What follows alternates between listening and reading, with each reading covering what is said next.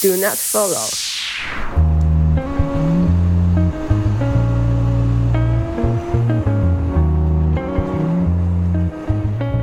Hello， 大家好，这里是请勿关注，我是小雨。大家好，我是小谷，我是糖饼。因为本周呢，刚刚给客户做完年度盘点，所以就请来糖饼跟我和小谷，我们仨一起给自己也做一个盘点。在本期将会听到我们三个在2022年经历的一些各种各样的事情，开心或者是不开心，以及我们的一些年度高光时刻。所以整体呢，这一期会是一个比较轻松愉快的节目，希望大家喜欢。那我们进入第一个，我其实就开心或者是高光时刻，想让大家先开始有一个比较可能不是那么积极的这一段时间，能够有一种就是回想一下今年，然后让今年不要那么的不开心。我们现在录音的时间是12月29号晚上的9点48分。今年马上其实就要过去了。我们仨除了小谷之外呢，我和饼子都阳康了。我还在决赛圈，希望我坚挺。小谷明显能挺进决赛圈。是的。我们让饼先来说一说自己今年的高光时刻吧。今年的高光时刻啊，就是对于一个刚刚毕业的人来说，比较高光的时刻应该是第一次看到自己的名字被印在书上，就是出版的书上。然后这个事情其实它非常的平常，就是因为我现在站在已经工作了半年多的一个时间点上，我会发现我经手的每一本书，它都会印我的名字，而这种书这半年已经有了10多本。但是无论如何，我第一次拿到它的时候，我还是很激动的，就是说这是一本出版物然后它在它的封底上有印着说就是什么什么编辑，然后我，然后就会感觉哇，我真的入这行了，然后我好像真的做了一个跟书相关的工作，也算是实现了我18年的时候的一个小愿望。18年的时候我就想，我一定要回北京读研，然后在北京去找一家出版社实习，甚至说去出版社工作，就真的实现了。所以我觉得如果要给今年找一个高光时刻的话，那应该就是那个时刻，就或者甚至说是整个我真的进入到出版社工作的那个时刻。就他现在看可能还是会有一些有一些各种各样的方面，但是他总体来说是一个很高光的时刻。对，刚刚步入工作的时候会经历非常多非常多的事情，但是这个是可能在未来的一段时间或者是在未来的工作中很稀疏平常的事情。当时你第一次经历这个事情的时候，其实那种很激动的心情，我觉得是确实是真的一件很值得高兴的事情。特别是你看到那个当下你高兴的时候，你会觉得哇，好像我选择这一份工作就是一个 right choice 的那种。是这样的。还有吗？就是高光时刻要有很多嘛，我觉得有这么一个就够了，其他的可以放在其他的部分里面。行，好的，非常的严谨。小谷呢？今年的高光时刻确实有点多在这里，因为今年做了很多很多很多我之前是完全没有想到的事情，就是那种不敢想象的事情吧。包括说今年就是会很兢兢业业的去完成一个课堂作业，然后会被老师夸。然后今年我还第一次，就是人生第一次试图去投一些我的诗歌，然后投到了一个比较权威的机构吧，就是因为第一次投稿就投上了。那一刻，因为我记得我那天正在往图书馆走，在那个山坡上，然后我收到了那个邮件的提醒，我还以为是那种垃圾邮件，然后点进去之后他就说这个是我是谁谁谁，请你加我的微信，然后我是这个什么的编辑。我当时说怎么可能，这是骗子吧。然后我就很激动，那天下午我完全没有学进去，我就去加人家，然后我就跟人家说老师好怎么样，然后他没有同意我，没有同意。那天我就是觉得就是有一种我是不是从这里开始就要开始我的文学梦了的那种感觉。我觉得学文的人可能都会有一种，难道我就是一个没有被发现的天才吧，就那种感觉，就是当时投稿投中了之后，其实后来就没有发生什么事情了。后来那首诗被刊登上之后，我小小的截了图，然后偷偷的发在自己的小号里，然后也没有给大家说，但是那一份愉悦感我觉得是我今年很开心的时候吧。到后面其实下半年的时候做了很多文字性的工作，然后让我觉得其实我也没有什么天赋吧，在文字方面可能我也就是个垃圾，不行就只减上半年这个就可以了。怎么越做还越觉得自己垃圾了呢？因为写太多了，脑子转不过来了。感觉这种输出就是会有一点点偏，就是怎么说，谋生类的输出和写诗那种还不太一样。因为我不是很敢在播客里面就是说我投稿机构的那个名字，我害怕它不够权威。那就不说那个名字，但我自己觉得它很牛，那就足够了呀。但是好快乐，真的很快乐。而且我觉得投稿这件事情就很神圣，因为它是通过某种邮箱联系的这种感觉。你寄出去它不一定有回应，所以你收到的每一个回应都会特别特别特别的重要，有那种书信往来的。对，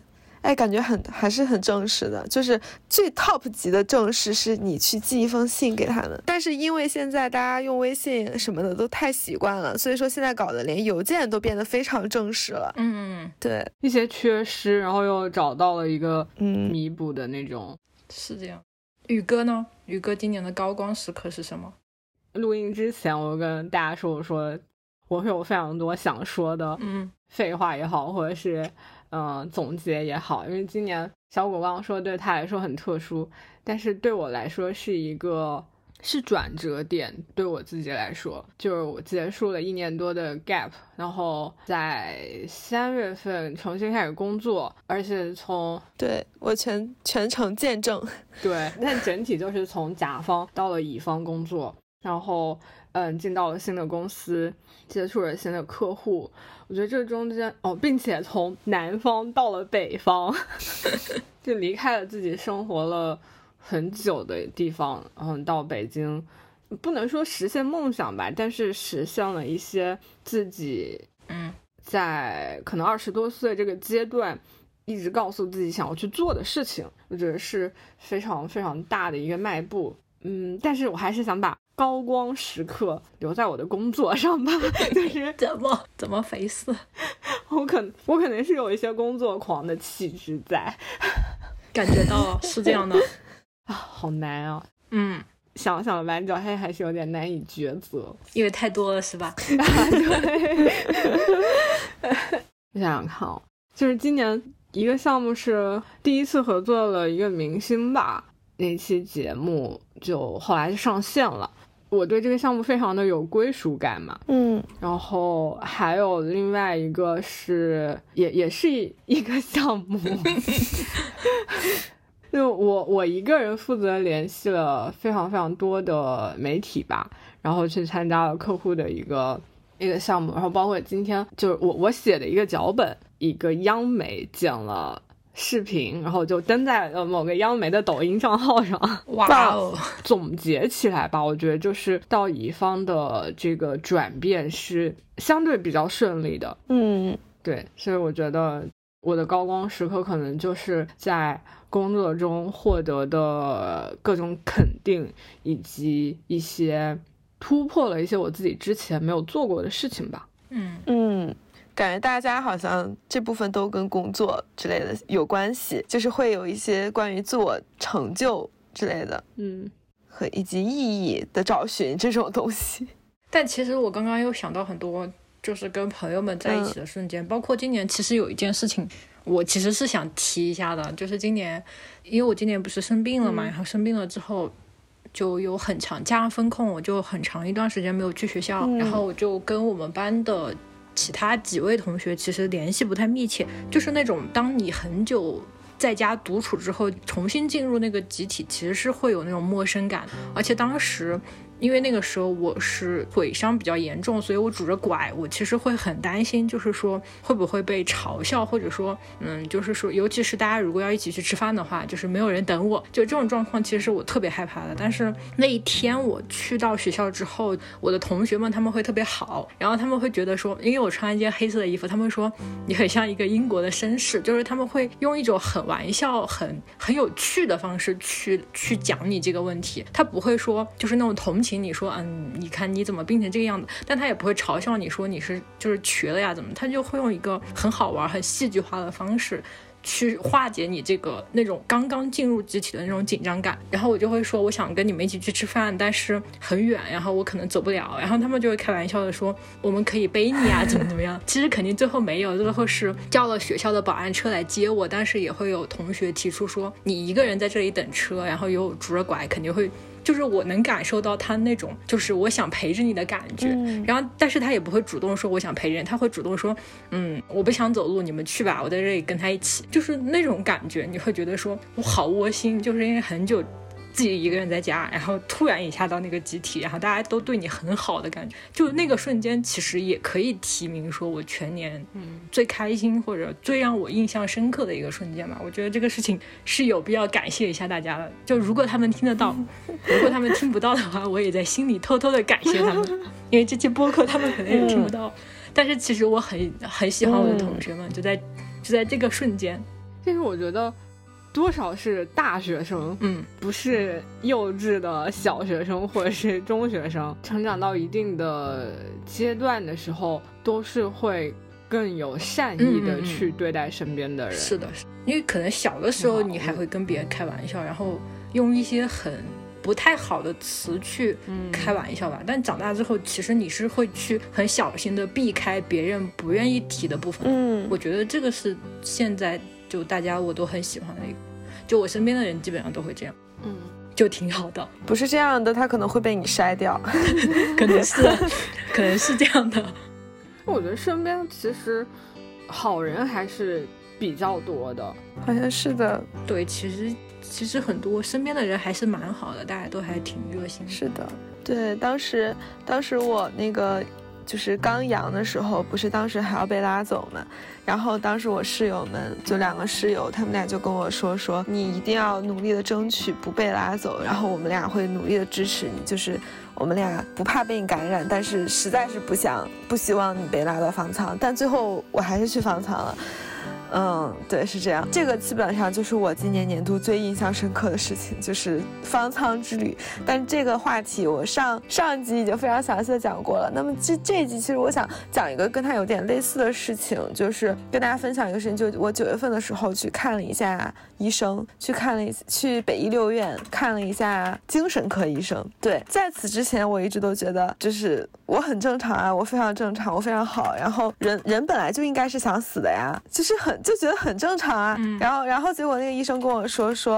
你把一只小动物扔进海里，它都会想要扑腾着出来，那么所以对于生物来说求生是本能，然后求死它一定是会有一点问题的。然后我就想好像他说的也没错，但是我并没有去完全的认可这个观点，就是我去对它进行了一个不置可否的那种暂且放置在那里，然后就开始调整一下自己的心态，以及开始吃它给我的药然后大概后面其实是有用的，就是它让我情绪变得稳定了，并且我感觉今年我最大的一个改变就是好像对于很多事情没有那么的执念了。就比如说就是不好意思的承认我是一个恋爱脑然后我大概在20岁左右开始的时候就一直希望我在25岁的时候能结婚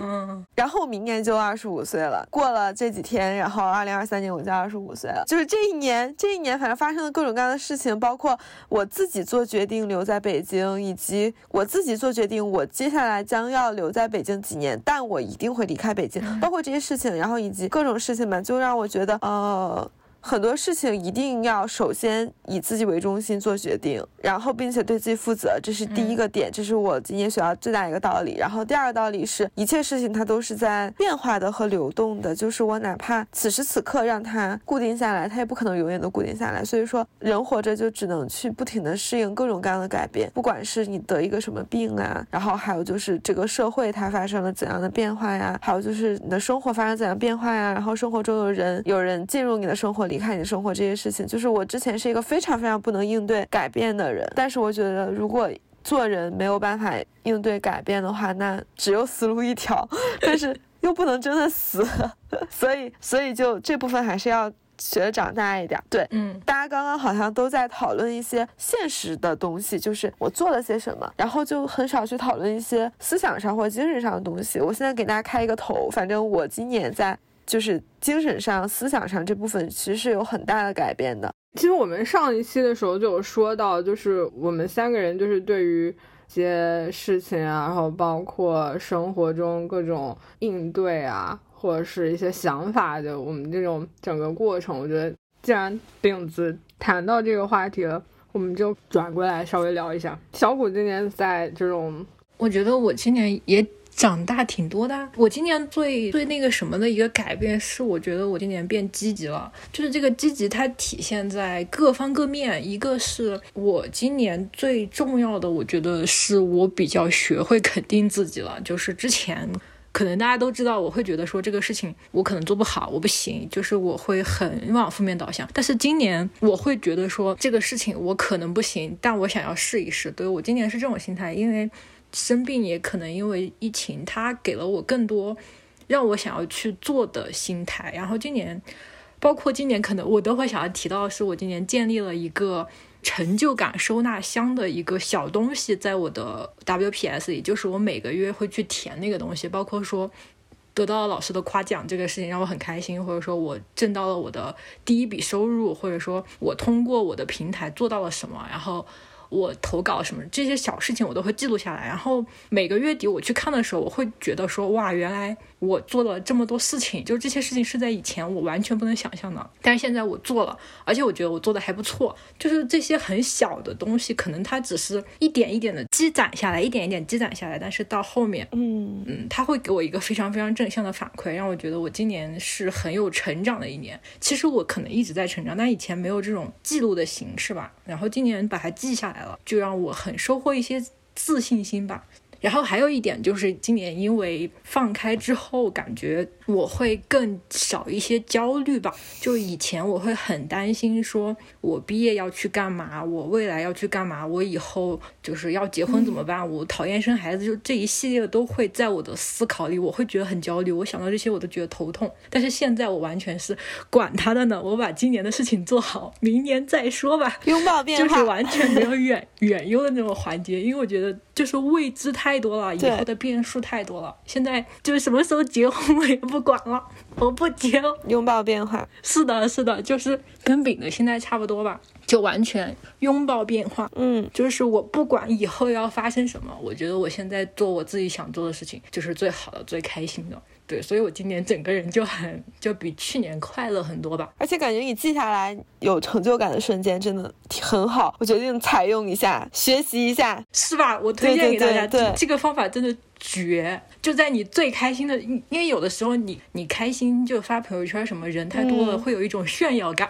但是你偷偷的寄给自己，就是自己乐，就好开心，超开心。越看越开心，不然会忘的，真的会忘的。对，就是今天会忘的。如果不是今天看到宇哥的这些问题，我可能都想不起来去。是的，脑子里面倒一下它发生了什么。是的，真的要记下来，相信你的笔好吗？朋友们，拿起你的笔。好的好的，把你的所有的开心的瞬间都记。好的好的。因为我觉得也是我为什么会想要录一个盘点的这种，因为我自己其实也是会忽略掉生活中很多小事的人。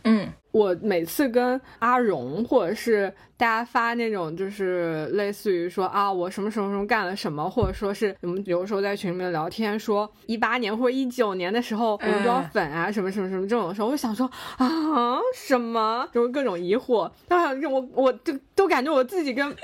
没有经历过的那种一样，你知道吗？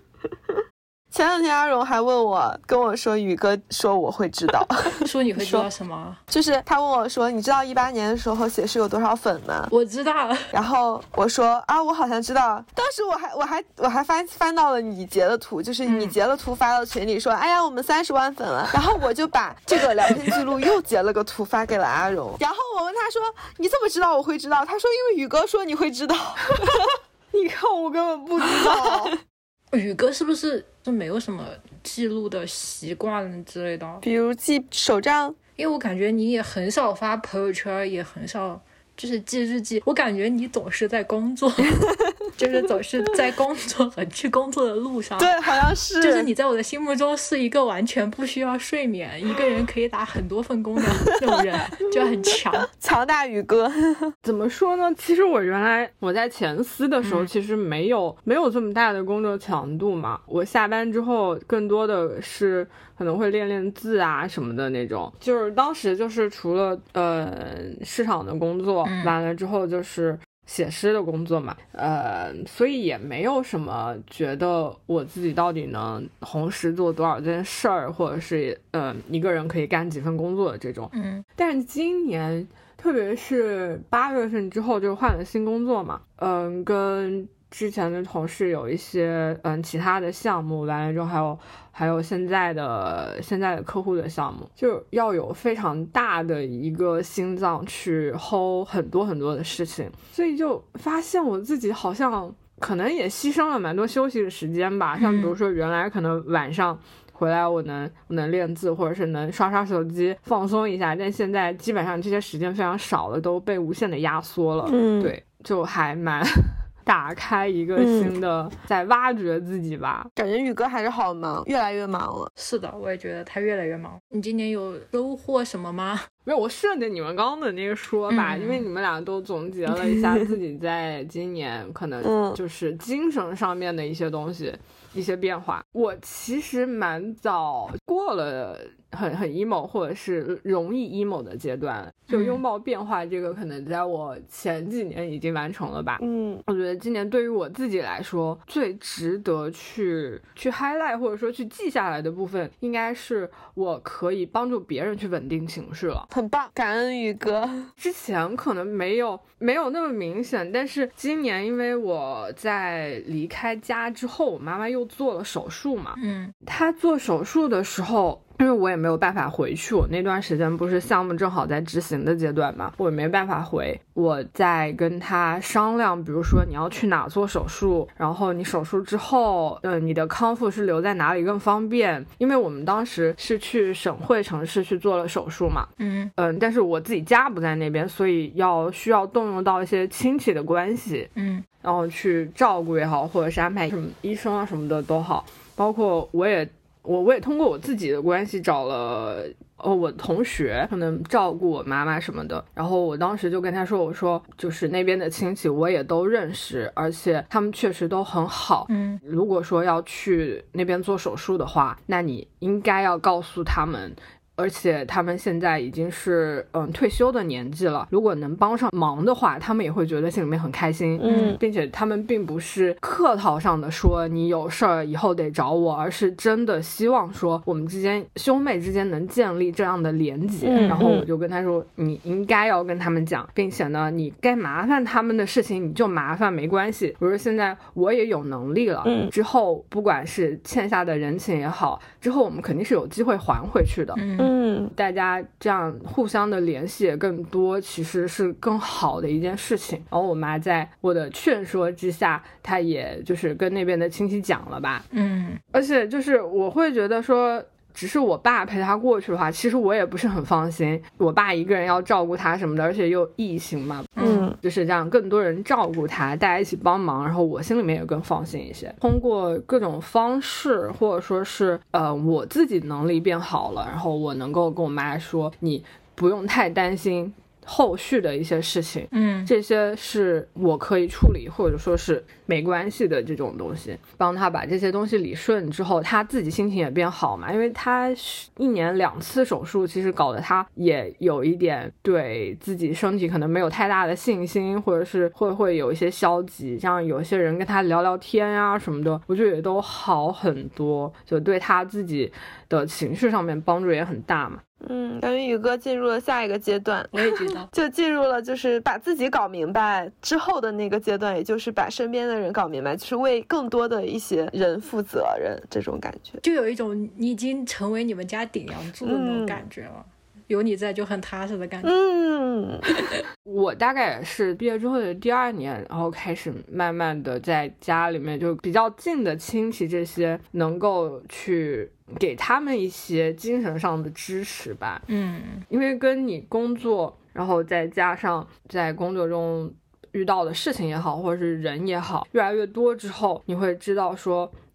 什么时候可能跟他们说什么样的话会让他们这个更好一点吧。然后包括现在在工作中，可能我跟我直属领导的配合也是会有一些，比如说他着急的时候，然后我能稍微的把节奏放缓一点。嗯，如果是我的问题，其实他会安慰我。真的，我遇到一个非常好的领导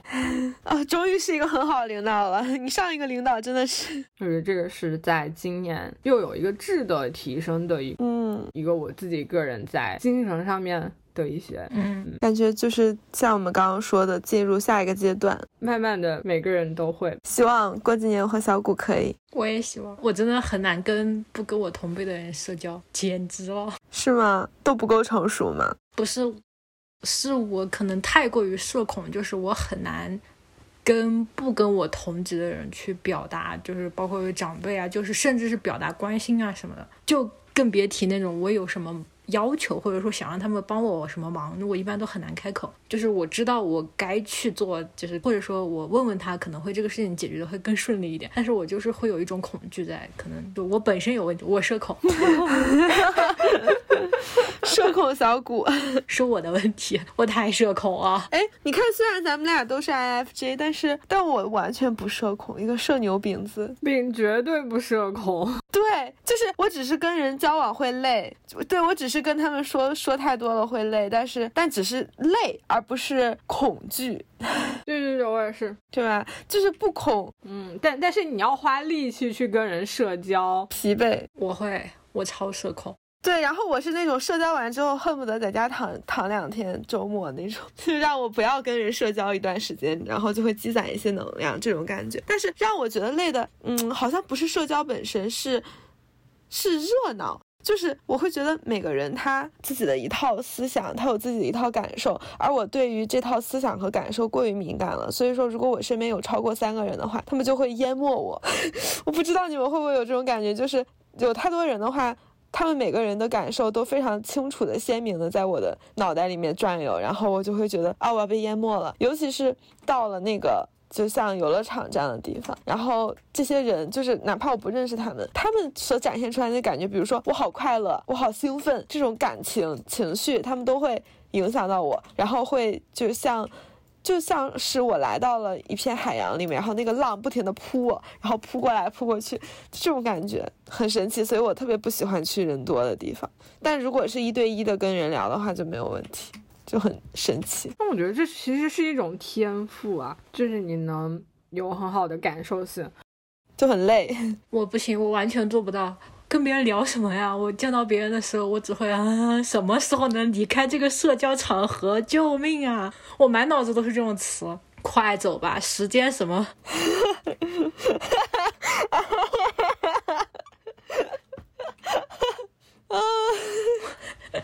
其实这个东西是我觉得是有技巧的。我们什么时候开一期播客教大家怎么社交吧，我真的太恐怖了。我社交专场可以。快来读我司的新书，关于说话的一切。我最近在做的新书。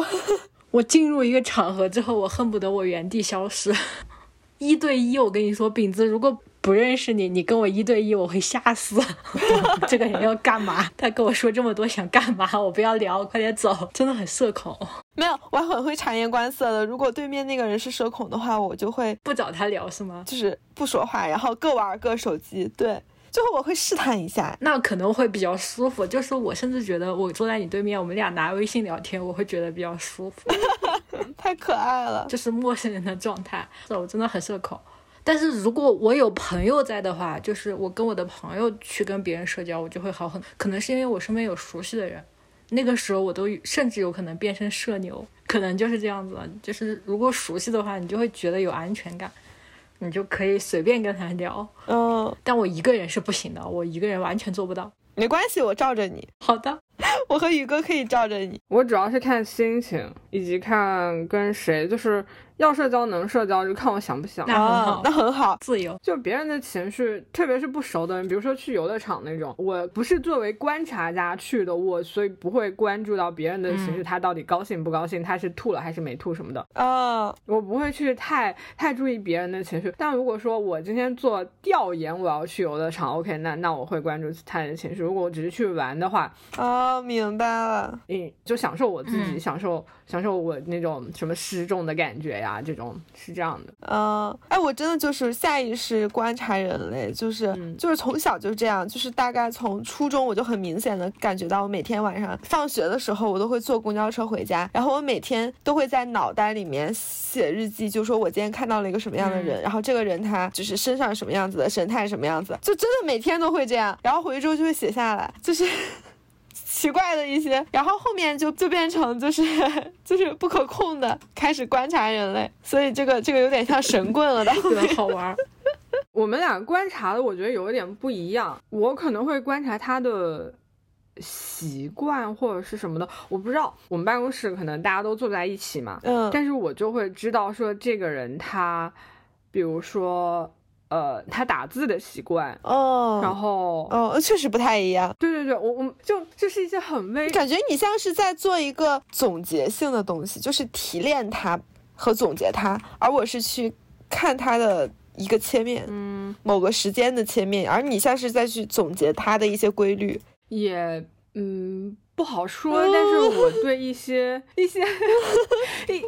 细节的部分。我可能不需要太关注，但是我的余光我就会知道说大概是怎么样的，可能特别是跟我坐的比较近的人。对，我们为什么不聊一下今年的收获？好像扯开了，扯得很远一下扯到社恐去了，但是也很有意思。我发现我不会，我不怎么观察别人的，我就是很沉浸于自己的世界。那很好啊，这就是社恐嘛，这难道就是社恐人的共性吗？就是你不在乎别人我觉得我不是不在乎，我在乎。我在乎的是他给我的感觉和他会对我造成什么影响，就可能我更以我自己中心为出发点。我不会去观察这个人他要什么，他的习惯什么的，基本上不在我的考虑范围之内。我是不考虑自己，就是我就感觉自己像上帝视角，然后像那个纪录片的那个旁白。我是不太在乎别人会不会对我造成影响，因为我觉得不太可能对我造成影响这是一些自信。我觉得我们来说一下今年的收获吧，火速的转到下一个话题好的，其实跟学到了什么是不是差不多？可能是吧，跟学到什么差不多。我本来想的收获也是这个方向的，但是饼不是有一个，你说你的收获想的是什么吗？就是我的收获就是进入了一个新的行业，所以学会了很多这个行业里面的知识，比如说书要印多少，然后就是在选题的时候就是要花多少钱去买这本书的版权，然后要去找翻译，然后找翻译翻，然后再去找各种找设计师设计，然后再三审三教，然后再就反正各种，然后下了印厂之后呢，就轮到我们营销编辑了，然后就根据它的印量调整它的各种什么 banner 图，这部分其实就是我们稍微提个建议，然后还要去找那个京东、当当、自营就等等这些平台去跟他们说啊，我们有一本重要的书要上了，你要给我们上资源，然后还有什么后续就是这本书的各种配合宣传，作者如何去配合。做活动，作者如何去配合发稿，然后各种各样的东西，就包括这本书全部的后期宣传，以及这个行业很多神奇的事情，比如说某某家他虽然出了很多书，但是不卖，然后也不好做营销，就是属于就是我们靠爱发电，做完就好，然后不管能不能赚钱。然后还有一些公司它就业内的口碑也不是很好，反正就是学到了很多行业秘辛。对，然后收获还有就是在这个行业里面，我会觉得经验还是很重要的，就是虽然这是一个不怎么赚钱的行业，但它依然需要经验，所以这就导致了很多有经验的人他们依然没有钱。总之就是对于我即将踏入的这个行业有了更多的了解，我感觉这是一个很大的收获。就是我在上大学的时候，对于出版行业它整个的感知和认识都是来自于我自己的猜测，以及一些影视剧之类，比如说《教育女孩》和野月子，然后还有像《但是还有书籍》，但是还有书籍的第一季我是大学毕业那年看的，所以说现在我不是以一种旁观的身份去看了，而是在里面去看了，就是这些负责审教的、负责策划的、负责发行的，然后负责销售的这些老师们，我就跟他们真的就是深入的一对一的，就是有时候会聊天，然后或者是去推各种各样的进度，然后就感觉啊，真的身处其中了，这种感觉很神奇。对，尤其是当它是一个你非常感兴趣的行业。然后在此我也要跟谷谷说一下，就如果你也想进这行的话，我感觉它还是很有意思的，而且可以接触到很多有趣的书和有趣的事情。我有一段时间最幸福的事儿就是在公司9层的书架中间转，就像在一个图书馆一样，然后上面所有的书都是我们社过去曾经出过的书，然后就从里面找有没有有趣的选题，然后把它拿出来看一看，然后再放回去，就感觉很幸福。对，但是要做好准备，就是这是一个没有钱的行业。这是可以说的吗？可以说到，大家都知道的，其实就真的很没有钱的一个行业。但是其实我觉得饼的状态就很好，就哪怕这是一个没有钱的行业，但是会给人一种他乐在其中，而且很享受自己的工作的那种感觉，我觉得就是最好的，就是他但凡能让我活下去，我就可以乐在其中，就挺好的。就是他不要让我的生存出现一些困难，比如说我揭不开锅，或者是我付不起房租这种情况，那应该还是不至于。只要他不要让我这样，就是勉强度日吧。就是我现在依然存不下钱，但你很快乐。对，是还是比较快乐的。这大概就是我今年最大的收获。宇哥呢？你是不是也是在工作里收获了一些？我收获，要掰细的讲，就跟饼那样，其实因为我也是进入了新的行业嘛，然后有非常多的一些东西啊，然后还有一些比如说怎么做预算呀，然后因为我之前其实不太做预算嘛，这些其实是比较技能点的，但我觉得对于我自己个人来说，就抛开这些技能点不算哈，对我自己个人提升很有用的一个是，一定程度上可能治好了一些我的拖延症。你还有拖延症？我的天哪！宇哥也有拖延症的。有的。我为什么总是那么忙，可能就是有一些除去真的事情很多之外，也是有一些我很多事情要拖到最后再做的那种东西，你知道吗？但是我现在就是工作上我不太拖了，而且白天或者我在公司在工作上的时候，我玩手机的时间已经基本上很少了，因为我知道我领导比如说他这周想要的东西，但是他可能就比如说我们周一我们内部开会，他说我们这周要做这些事情，你会觉得这些事情我们在周五做完就好了，但其实不是，他可能周三就想要了。天哪，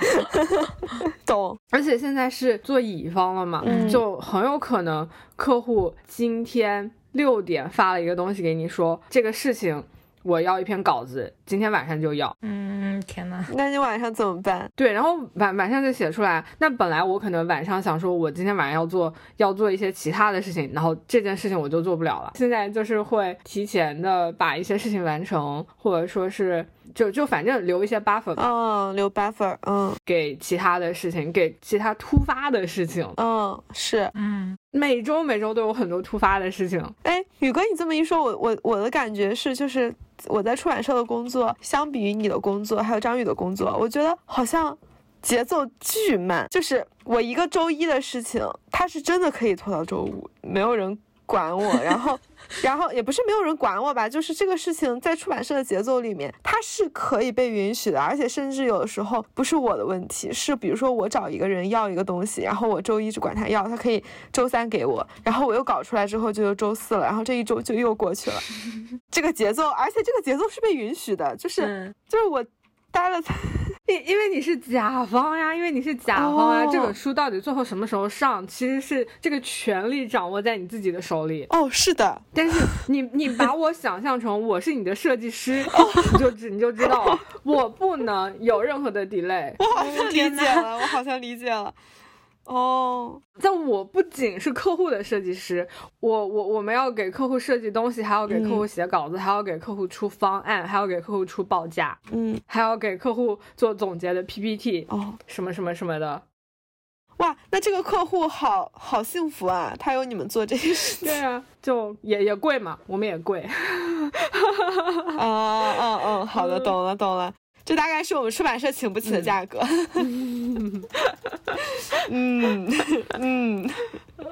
这就是好笑。它除了一些既定的事情，比如说我们会做，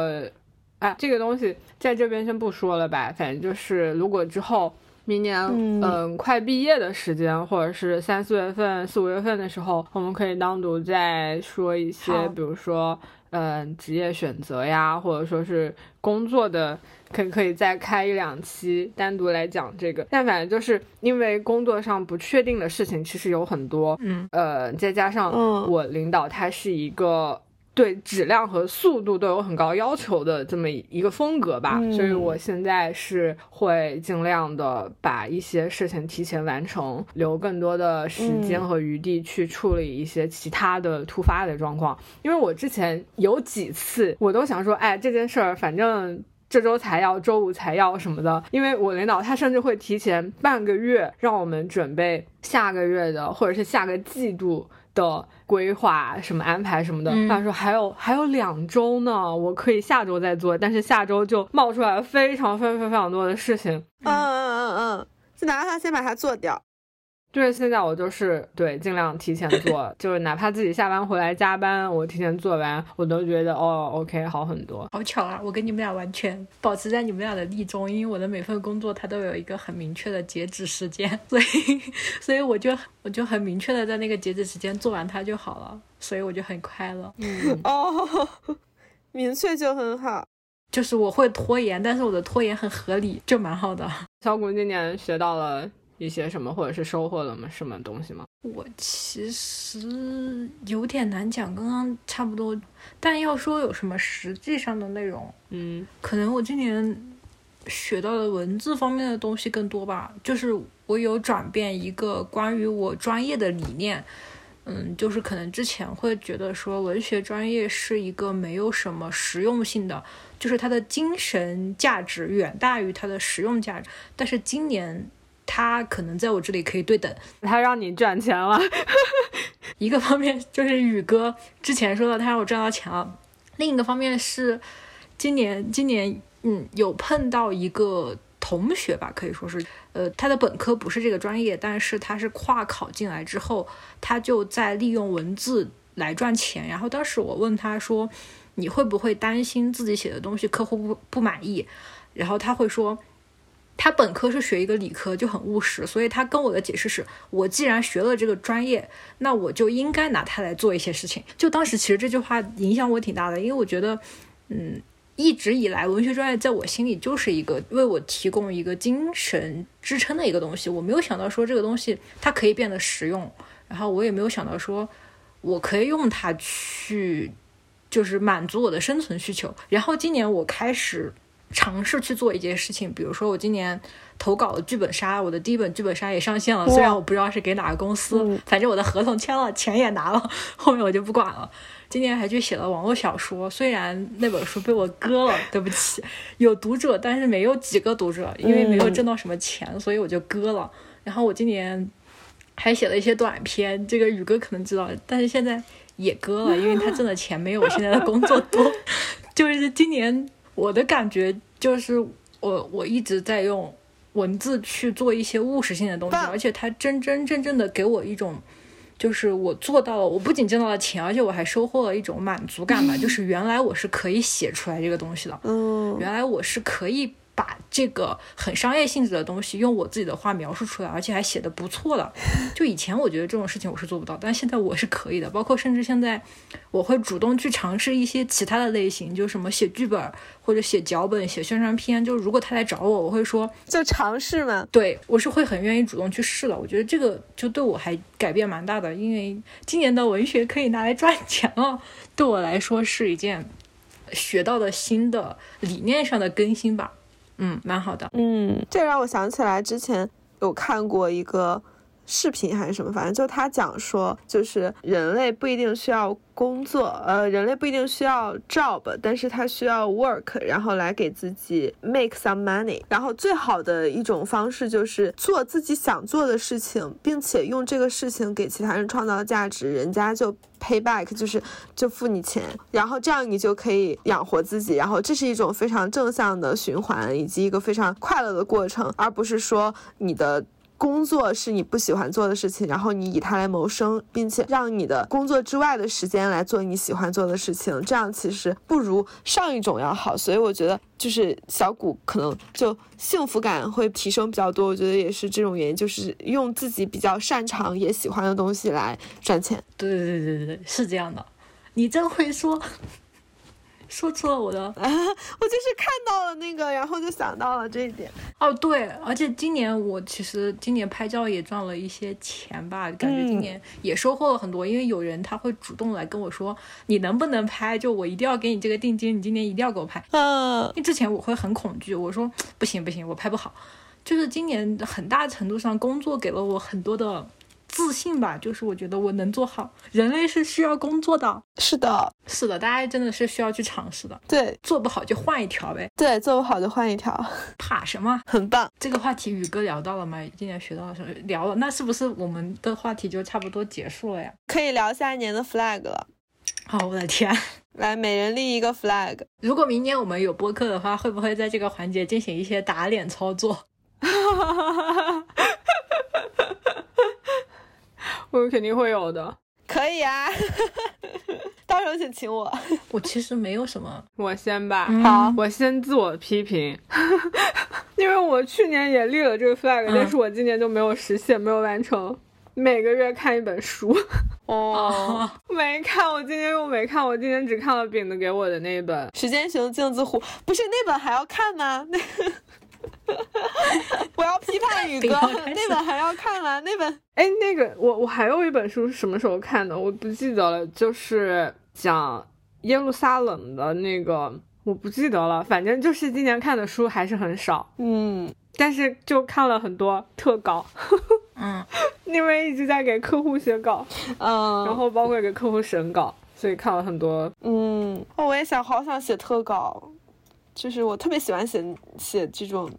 东西。flag 就是明年就跟我们播客比较相关，还有跟我自己一直就是先从看6本书开始。好的。我本来想是12本，但我觉得12本今年我都没有完成了，我明年就先完成6本吧。可以的。我肯定是我们3个中看书最少的，因为一个是出版社的编辑，还有一个是文学专业的。我就像一个文盲一样。但宇哥还在给我们俩改稿子。就改的写的比我自己看的多。要命。专业改稿。对，专业改稿这块你是专业的。让我想多看一些，就是不是看那种小说，就是看那种大一点的书吧。嗯，还有一个 flag 就是明年希望我们的播客能保持更新。这也是我希望的。希望可以。嗯哦，还有一个 flag 很重要，就是明年希望能带我妈妈出去旅游一次。哦、你们疫情好了。嗯，对，是的，而且今年答应她了嘛，在她做手术期间就答应她了，说带她出去玩，然后希望她明年23年的秋天能到北京来跟我住一段时间吧。嗯，对，来下一个。糖饼吧，某些人没有想好。你怎么知道？戳穿我，某些人你快抱一下佛脚快点。明年的 flag 首先第一个是一定要多写一点东西，我觉得我今年产出的就是因为我写了很多很多的就是这种书籍推广的软文以及书籍推广的小本之类的东西，但是我对于我自己的生活的记录，比如说像我平时可能会写一些散文，或者是我在18、19年写了不少童话，但是这几年就不怎么写了，所以希望23年可以写出定量的虚构文学来，就是不要再写这个书籍的推广了。书籍推广是工作，但是对，不要再用工作相关。希望我自己的公众号可以少发一些工作相关，多发一些我自己写的没的有的没的。这是第一个 flag。第二个 flag 是我希望我能学会做饭。暂且就这两个吧，其他的就是有需要的话我再说。还没想好的我。你还没想好。我其实就是好几年我都不会给自己设立这样的目标，就是因为我一般都知道它要倒，所以我每年对新一年的祝愿都很浮夸，都是那种希望明年可以更快乐呀，希望明年可以就是可以暴富，对，得暴富现在已经不就反正就是平安快乐的那些很虚无缥缈的词，所以你突然让我给想一个我真的想不太出来。希望明年可以顺利的完成自己的毕业论文吧，因为现在很发愁这个事情，而且今年因为挣钱省去了很多学习的时间，真的就是每天都坐在 WPS 面前打很多的工作稿，然后你就不太再想去写论文。你看到 WPS， 我现在都甚至有一些想逃避。所以就你看，说到 WPS， 这是你全年的高光时刻之一。是的，我的 title。感谢 WPS， 而且我意外的发现他们家的 T 恤超级好穿，因为是那种很厚实的面料，是吗？适合当睡衣。我这好希望他们可以给我寄一个长袖啊！新的一年希望可以写更多的诗吧，或者希望可以尝试一下写小说吧，因为我觉得就是像这种严肃的文学类别，一向是我不敢触碰的，而且写诗这种东西。我一般都觉得是就是我写诗是属于诗在写我的状态，就是属于那种灵感突然来了我就会唰立马写，但你如果让我主动去写的话我可能写不出来。但是之前投稿了之后加了一个那种诗友群，就是里面有很多就是有那种每天他都可以给你发好几首过来，就发在群里，然后说什么希望大家批评指正呀，然后什么的那种，我就觉得好厉害。质量不好说。哦就希望明年可以有一些自己的创作，会有的。是的，希望健康。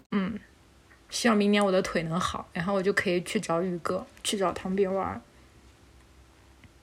这是一个本来说今年就想去的，但是一直因为受伤一直都去不了。明年如果基督山伯爵有2轮的话可以来看，再来一波，我要去看。我的高光时刻是不是可以加上我基督山伯爵北京场2排1座的票？天哪！对，阿日嘎的票是2排1座，你知道吗？天哪！是的，2排1座。阿日嘎好看吗？他本人更好看，还是他的照片更好看？本人好看，本人真的好看绝了！我跟你说，过于幸福了。天哪！非常好，好的，希望我也能见到他，有生之年。可以的，肯定可以。我还有一个希望明年可以读一些其他类别的书，因为我看书真的很局限，我只看我专业领域的，而且我只看就是小说类居多嘛，小说类和理论类居多，所以今年我差不多为数不多的看到的还是糖饼寄给我的那本，就是我会觉得还挺有意思的我寄给你了，不可打扰，是不是？对，我还可以给你寄一本关于说话的一切。教我怎么社交吗？哦，那本真的不错，我跟你讲，那本就是我今年的那个就是 top 级别的书，因为我读它的时候我感觉很困难，但是很深，就是口才类的书里面讲的。我认为最深刻的一种，就它其实是从语言学、符号学这种，就它不停的在提像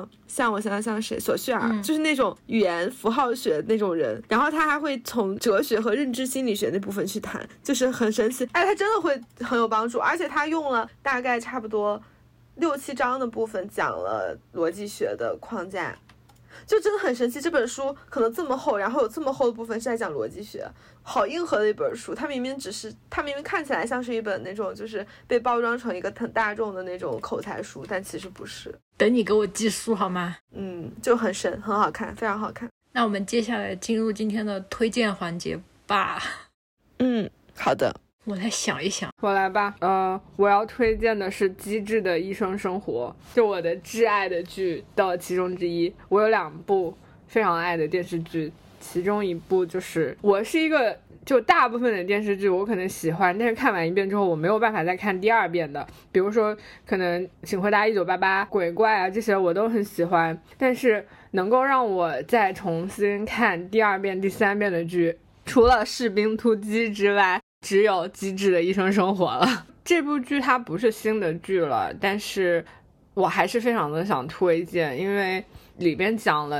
5个主角，然后他们之间的那种友谊是我非常非常非常羡慕以及非常非常非常非常喜欢的。好的，已经在搜索了，让大家看一看。然后第2个我要推荐的是一个菜谱，快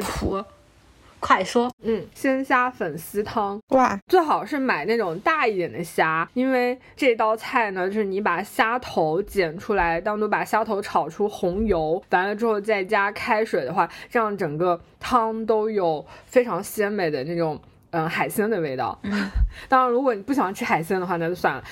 但我自己个人非常非常非常喜欢这一道汤，因为冬天喝热热的暖乎乎的。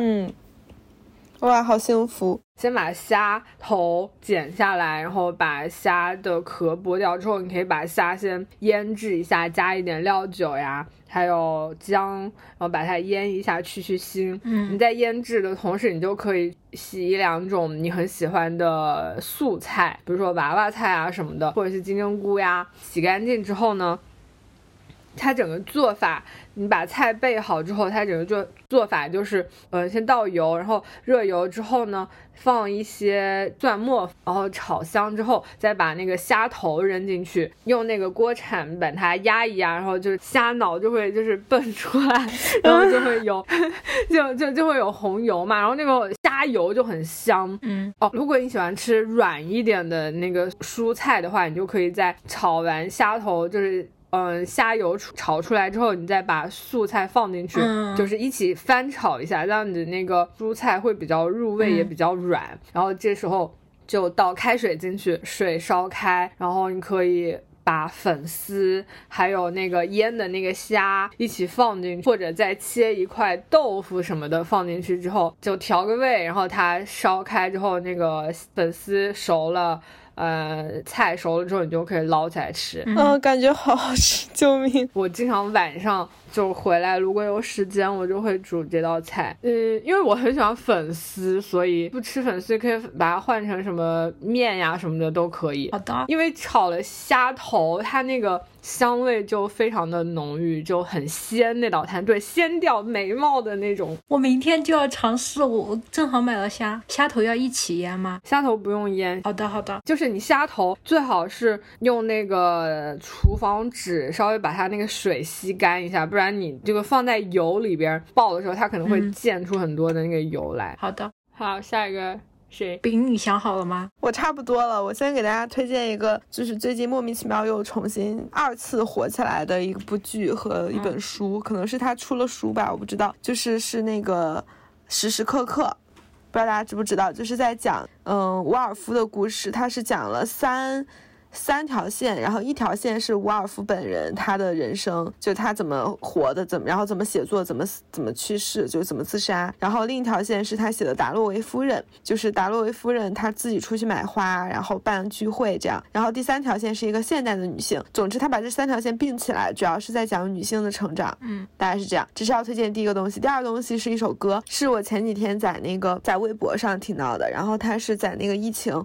刚过去的时候，在广州的一个商场里，所有人都在齐声合唱一首歌，这首歌叫《森林》，我们可以把它放在我们的那个 BGM 里面。然后这首歌叫《森林》，它就是 Mr. 的歌。然后这首歌它就会给人一种力量感，因为它的歌词是这样的，我等一下给大家读一下，就是他说：“其实命运就像大厦，如都市幻化。”反正就是看看世界吧，就这种感觉，就是给人一种很宏阔的感觉，就像是我们在经历时代的巨大的浪潮，但是我们仍然可以站在天台上去看一看这个世界，然后感受一下，就是他那种时代的洪流哗哗的淌过去那种感觉。然后这首歌就是那个视频里面的版本，比网易云上可以搜到的版本更加的有那个时代感和那种集体的感觉，因为它是合唱。然后我当时听到的时候，我感觉我整个人就是马上要哭出来的感觉。然后这个视频我回头也会分享给大家。对，这是我想要推荐的东西，反正就是都是这种一些精神上的慰藉。我其实也差不多，我先推荐最近在看的综艺，在那个 B 站叫那个典籍里的中国，它好像已经火了很久了，但我今年才知道，因为我一般来说我对古代的文学的东西都会有一种向往，但敬而远之，因为我觉得很难。但这个典籍的中国，它是它很巧妙，就是央视的节目，它是相当于就比如说我第一期来说，它是那个小撒贝宁，他穿越千年去跟那个当时护那个尚书的福生老先生去对话的一种形式。然后他整个给我的感觉非常有真实感，就是营造的大场面大场景，然后演员的演技也很好，他可以让你很设身处地的去了解一些古代的知识吧，就是感觉你跟着小撒穿越了的那种感觉。我觉得这个节目做的还挺好的，而且有背靠央视嘛，真的很不错。第二个推荐就不是一个东西吧，就是一类，因为今年有一段时间睡眠不好，然后就千方百计的寻找一些办法。然后第一个就是 QQ 音乐里面有一个歌单，它叫阿尔法电波还是阿尔法脑波助眠吧，它差不多就是一些轻音乐，就是什么水滴啊，然后什么森林啊那种声音，然后合成的。但是我不知道为什么它就是对我来说很有用，就是可以把我拉进去，因为我睡不着的时候就是属于那种我很努力的想睡觉，但是总是会有一些很奇怪的想法跑出来，然后听这种音乐它可以让我专注在那个东西上面。但是后来听久了这个音乐也不行，就会去找那种电台里的那种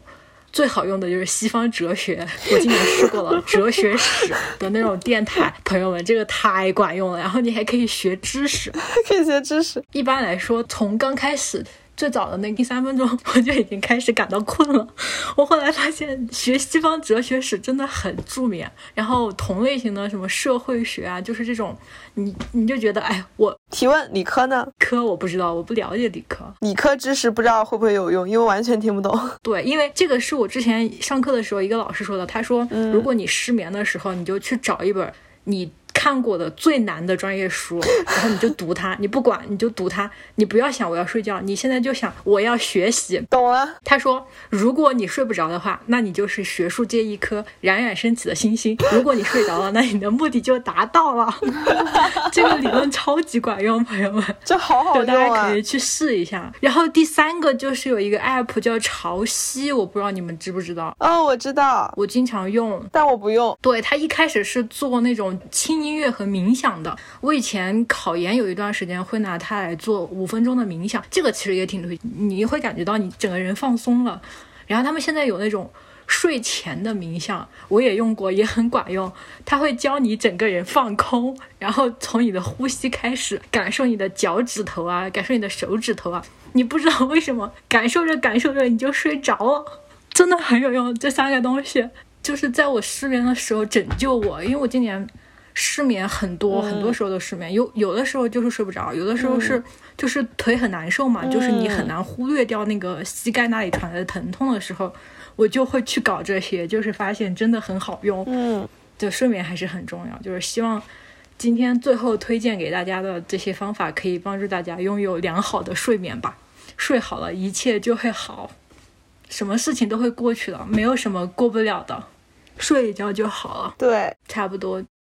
我们要不要表达一下对2023年的祝愿呀？这期可能就在过年上了，可以真正的祝大家新年快乐，给大家一些朴实的祝福吧。气氛都到这儿了，一人祝一句吧。行，好的，那就从你先开始吧。啊，那我祝大家新年快乐，然后健康平安。那我祝大家都能回到2019年。那我祝大家工作顺利吧，学业工作顺利，那这不就齐了吗？希望我们的2023会好吧，应该一定会好的，每年都有在越变越好。对。